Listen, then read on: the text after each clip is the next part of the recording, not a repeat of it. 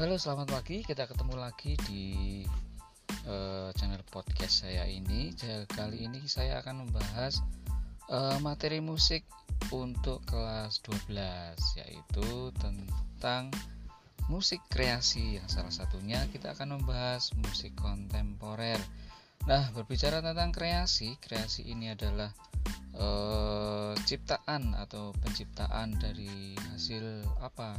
Daya cipta daya, daya cipta. Jadi kita sebagai manusia diciptakan sebuah kemampuan oleh Tuhan ya untuk menciptakan atau mengkreasikan sesuatu membuat sesuatu uh, sesuai dengan apa yang kita lihat kita alami kita bayangkan. Nah kita tuangkan dalam sebuah karya. Dalam hal ini adalah uh, berkarya musik. Nah, uh, di Indonesia banyak sekali kebudayaan-kebudayaan yang ada di Indonesia, ya, yang tumbuh dari uh, salah satunya adalah dari sebuah kreasi-kreasi manusia dan di dalamnya.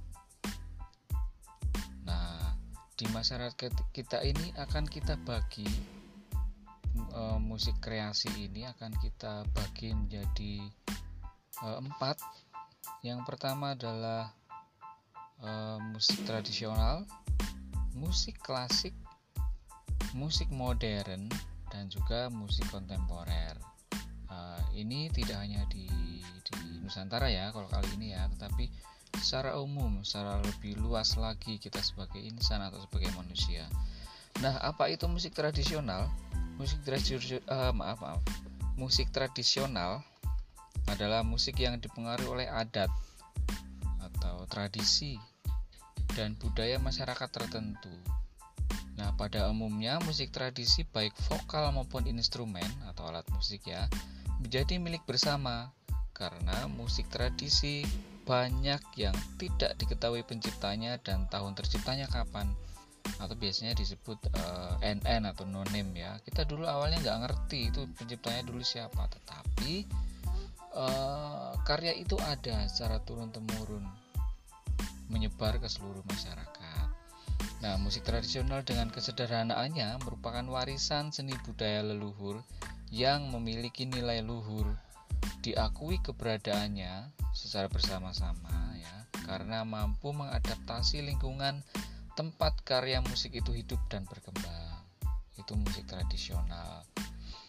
Uh, nggak ngerti penciptanya siapa kapan tetapi itu diakui secara bersama-sama menjadi milik bersama. Kemudian musik uh, tradisional ini biasanya ya hanya mengalir begitu aja seperti lagu-lagu dolanan kalau yang ada di Indonesia ya lagu-lagu untuk bermain lagu-lagu yang dulu kita kenal dari orang tua kita orang tua kita ditanya tahu lagunya dari siapa? Dari orang tuanya. Dari orang tuanya orang tua kita gitu. Jadi secara turun temurun melalui lisan. Karena waktu itu waktu itu belum ada dokumentasi yang bagus. Bahkan tidak ada ya yang kedua adalah musik klasik. Nah ini lahir sekitar abad ke-18 uh, ini diciptakan oleh seorang komposer ya oleh komposer atau komponis. Contohnya misalnya dulu masa-masa zaman klasik zaman romantik zaman barok urutannya itu renaissance uh, barok klasik romantik modern. Contohnya misalnya yang terkenal lah Pak Mozart misalnya. Musik-musik yang pembuatan dan penyajiannya mem memakai bentuk tertentu. Jadi sudah ada teori-teorinya diciptakan di situ. Sifatnya gayanya berbeda-beda setiap masa gitu ya. Musik klasik adalah musik kuno. Musik klasik hidup dan berkembang di lingkungan kaum bangsawan. Jadi orang-orang rakyat biasa itu tidak mengenal itu misalnya di lingkungan istana, keraton, seperti misalnya eh, karya-karya gamelan, karya-karya karawitan itu orang-orang biasa rakyat rakyat uh, maaf rakyat biasa itu tidak tahu lagu-lagu itu. Yang tahu ya hanyalah kaum bangsawan dan keraton dan raja dan sebagainya. Karya musik klasik memiliki sifat yang mempertahankan nilai-nilai dan norma yang sangat kuat. Itu yang kedua musik klasik ya. Yang ketiga adalah musik modern. Dikenal dengan sebutan musik kreasi baru. Apa maksudnya? Bersumber dari musik tradisional dan musik klasik tetapi dikemas dari hasil sebuah proses kreasi dari bentuk aslinya. Biasanya kreasi musik ini mencerminkan sikap dinamis yang menjadi tuntunan masyarakat. Musik modern secara prinsip mampu memberi nuansa baru. Meskipun materinya lama tetapi di apa ya di di dikemas kembali dengan sebuah kreasi yang baru supaya mudah diterima oleh dunia yang semakin lama terus. Dunia kan semakin berkembang terus. Tidak mungkin hanya stuck mandek begitu saja kan tidak. Maka musik-musik tradisional musik-musik klasik dikemas lagi menjadi sebuah sajian yang modern. Nah yang keempat adalah musik kontemporer. Nah ini yang sedang kita pelajari adalah musik baru di Indonesia yang tidak berkaitan dengan tradisi sama sekali. Kriteria dari kontemporer adalah ketidakbiasaan atau suatu bayangan uh, dalam tanda petik kebebasan sepenuhnya kebebasan sepenuhnya maksudnya apa? Ya ketika misalnya komposer sedang marah ya dia mengekspresikan musiknya dengan marah. Mungkin dengan menggebu-gebu dengan membabi buta dengan dan sebagainya. Lewat musik ya tentunya ya. Bukan secara fisik marah-marah tidak. Misal dia sedang sedih dia mengekspresikan diri dengan musik dengan begitu rupa dia sedih.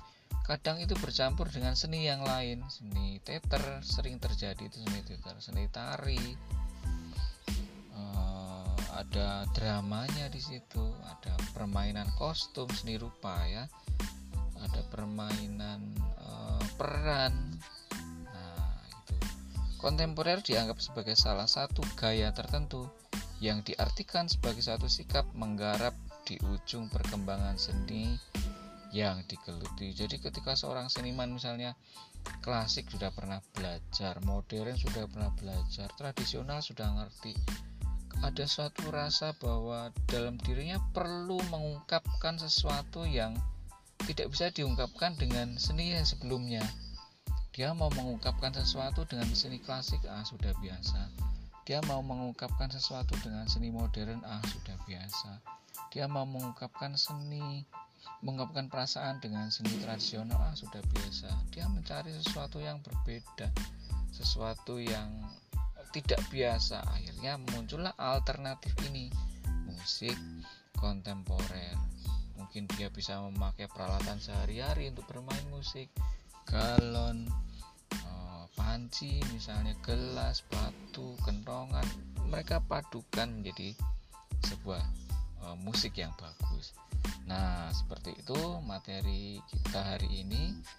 E, materi ini saya acu dari atau acuannya dari buku seni budaya kelas 12 buku K13 ya buku, buku paket yang sudah banyak beredar revisi tahun 2018 nah eh, hari ini kegiatan kita atau pembelajaran kita itu dulu silakan disimak di buku ada silahkan dipelajari. Untuk berikutnya kita akan menuju ke aktivitas musik selanjutnya terima kasih sampai jumpa lagi di podcast saya yang berikutnya. Jangan lupa uh, untuk tetap setia mendengarkan karena banyak sekali update materi yang saya akan sampaikan di sini maupun di YouTube channel. Terima kasih. Sampai jumpa lagi. Bye